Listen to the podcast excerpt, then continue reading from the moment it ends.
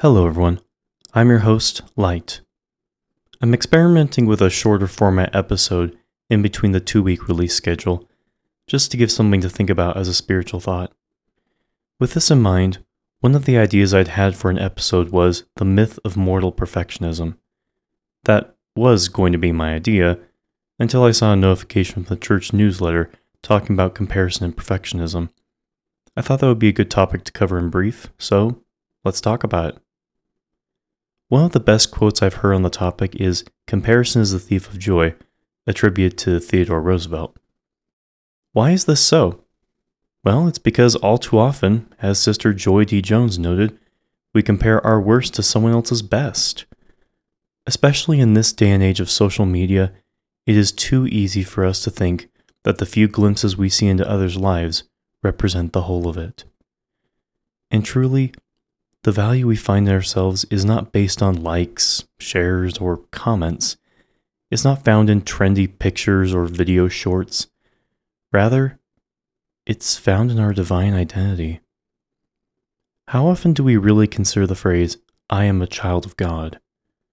It's a notable enough truth that we sing about as early as primary, but have we really pondered on the truth itself? Are we aware that, in the words of President Brigham Young, the least, the most inferior spirit now upon the earth is worth worlds? Or what of the words found in Doctrine and Covenants, stating that the worth of souls is great in the eyes of God? Perhaps we understand these things in theory, but we haven't internalized them. They feel like just words on a paper. So, how do we allow our confidence to wax strong in the presence of God? First, we take the Lord's advice to let virtue garnish our thoughts unceasingly, that the Holy Ghost shall be our constant companion. It is by worthy thoughts, words, and actions that we invite His Spirit to be with us.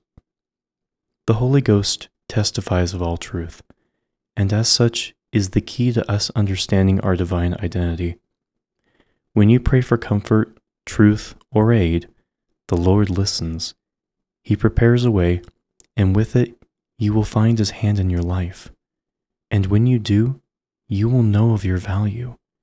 He promised the same in Doctrine and Covenants 5034, where he states, He that receiveth of God, let him account it of God, and let him rejoice that he is accounted of God worthy to receive.